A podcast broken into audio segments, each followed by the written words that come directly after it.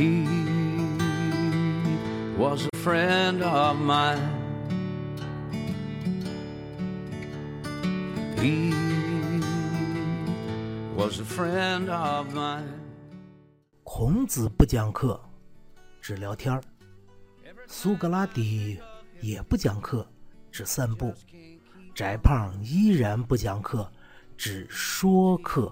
感谢大家关注翟胖。今天呢，翟胖要和大家聊一个爱屋及乌的故事。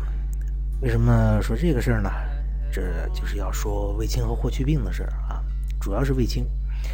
呃，很多人说呢，是因为卫子夫做了汉武帝刘彻的老婆，所以靠裙带关系，卫青才升为了汉朝的大将，于是才有了后来的北击匈奴多次的成功等等等等，如何如何？那么历史的事实真的是这样吗？这个翟胖只说史实啊，请各位自己去分析，到底谁是那个巫，谁是另一个巫呢？首先，汉武帝和卫子夫是就是为什么相遇呢？是因为汉武帝之前那个金屋藏娇啊，他那个阿娇做他的皇后，那阿娇不孕不育，所以呢，汉武帝的姐姐平阳公主就是山西临汾的啊，平阳公主。把自己的家里边的婢女这个卫子夫推荐给了汉武帝，然后汉武帝一见，哎，挺不错。当时的歌女啊临幸了，临幸了之后呢，平阳公主就把卫子夫送到了汉武帝的宫廷里。问题就来了，当卫子夫到了汉武汉武帝宫廷里之后啊，汉武帝居然就把他撂到那儿，很长时间就没理他，因为汉武帝女人很多嘛，所以没理。这个时候呢，卫子夫他的弟弟，呃，同母异父的弟弟卫青呢，因为不堪忍受自己亲爹的虐待啊，于是就从临汾徒步走到了长安去找自己的姐姐。然后找到自己姐姐之后，姐姐呃和家里边安排，然后让他做了个骑奴。骑奴是什么呢？大概相当于我们现在骑马，就是牵马的人，就的哥吧，大概是这个味道。位置吧，然后呢，这个呃汉武帝有一次要打发宫里边的这些老弱宫女要遣散，这个时候卫子夫就上了一封信，就说我皇帝我实在等不了你了，你把我遣散了算了，我要做普通人。然后汉武帝呢，大概是出于这个自己的女人怎么也也要临近一回，然后再放掉的，大概是这个想法还是什么想法，这就不知道了啊。然后。再次的临幸了卫子夫，而且在临幸卫子夫这个时候呢，才第一次又见到了这个卫子夫的弟弟卫青。接下来发生的事情就有意思了。当汉武帝临幸完卫子夫之后，卫子夫身怀有孕，于是呢，这个地位有所提升。而汉武帝见到卫青之后呢，也把卫青狠狠地封赏了一番。卫青有一个骑奴啊，司机，一下子升为了建章卫，就是建章宫的呃大内侍卫，中南海保镖，从普通人直接升到这个官儿。然后呢，呃，这个更神奇的事情就是，汉武汉武帝和卫子夫有了。孩子之后，这个汉武帝居然很长时间又不怎么理卫子夫了，而 这段历史当然是语焉不详啊，起码是没怎么多理。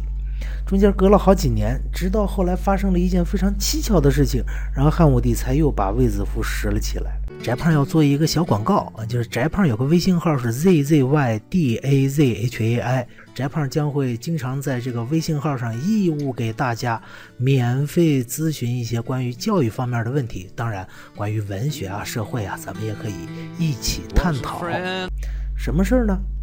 就是这个陈阿娇，我们刚才说了不孕不育，她非她对这个卫子夫怀了汉汉武帝的孩子，就心里特别嫉妒，于是和自己的老娘就商量。要收拾这个卫子夫，但是怎么收拾的呢？在这儿，翟胖是怎么也没想通啊！阿娇和他娘俩人密谋，雇着职业杀手要去杀，不是卫子夫，是卫子夫他弟弟卫青。那这个事儿是怎么闹的，是吧？你这个，难道是要通过杀死他亲弟弟警告卫子夫吗？啊，可能有这个想法，但是我觉得更直接的警告应该是直接去警告卫子夫啊，因为这个时候人家阿娇是皇后啊，完全有这个权利的，是不是？那你你直接收拾卫卫青干嘛呀？那好吧，那他们就去刺杀了。刺杀了，刺杀的事情中间呢也发生个很蹊跷的另外两件事。第一件事情就是刺杀居然没成功，职业杀手啊，刺杀这么一从小放羊的卫青没刺杀成功，这第一个事儿。第二个事儿，当汉武帝知道了阿娇干的这些事儿以后，勃然大怒。但是他也没法罚阿娇，因为阿娇是皇后嘛，也不能罚自己丈母娘是吧？阿娇她母亲，所以呢，汉武帝就封赏了卫子夫，这个完全说得通啊，因为按照我们史官的记载，因为阿娇要对付卫子夫嘛，所以刺杀的卫青嘛，那那那你封赏卫子夫就得了，但是又对卫青又大大封赏了一般。让卫青从一个中南海保镖这样的职位，直接变成了建章监，也就是相当于现在国务院秘书处的大秘书头啊。这可就不是一般的封赏了，这是 由平由一个普通小官员啊，直接蹦了若干级，进参与到国家政权里了呀。这非常重要的一件事情，而且不但封赏了卫青，还封赏了卫，呃，当时救卫青的。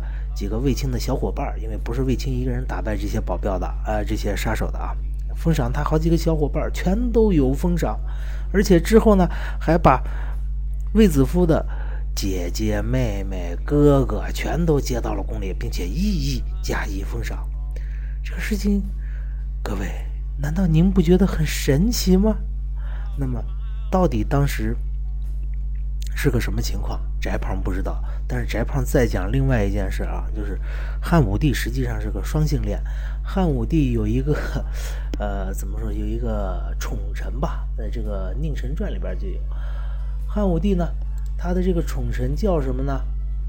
哎，就是非常著名的韩嫣啊。这在《史记》里边，这个司马迁就记载过，汉武帝经常和韩嫣俩人，呃，同起卧。啊，当然这个什么叫起卧，您您您自己就猜吧啊，反正是有这个记载。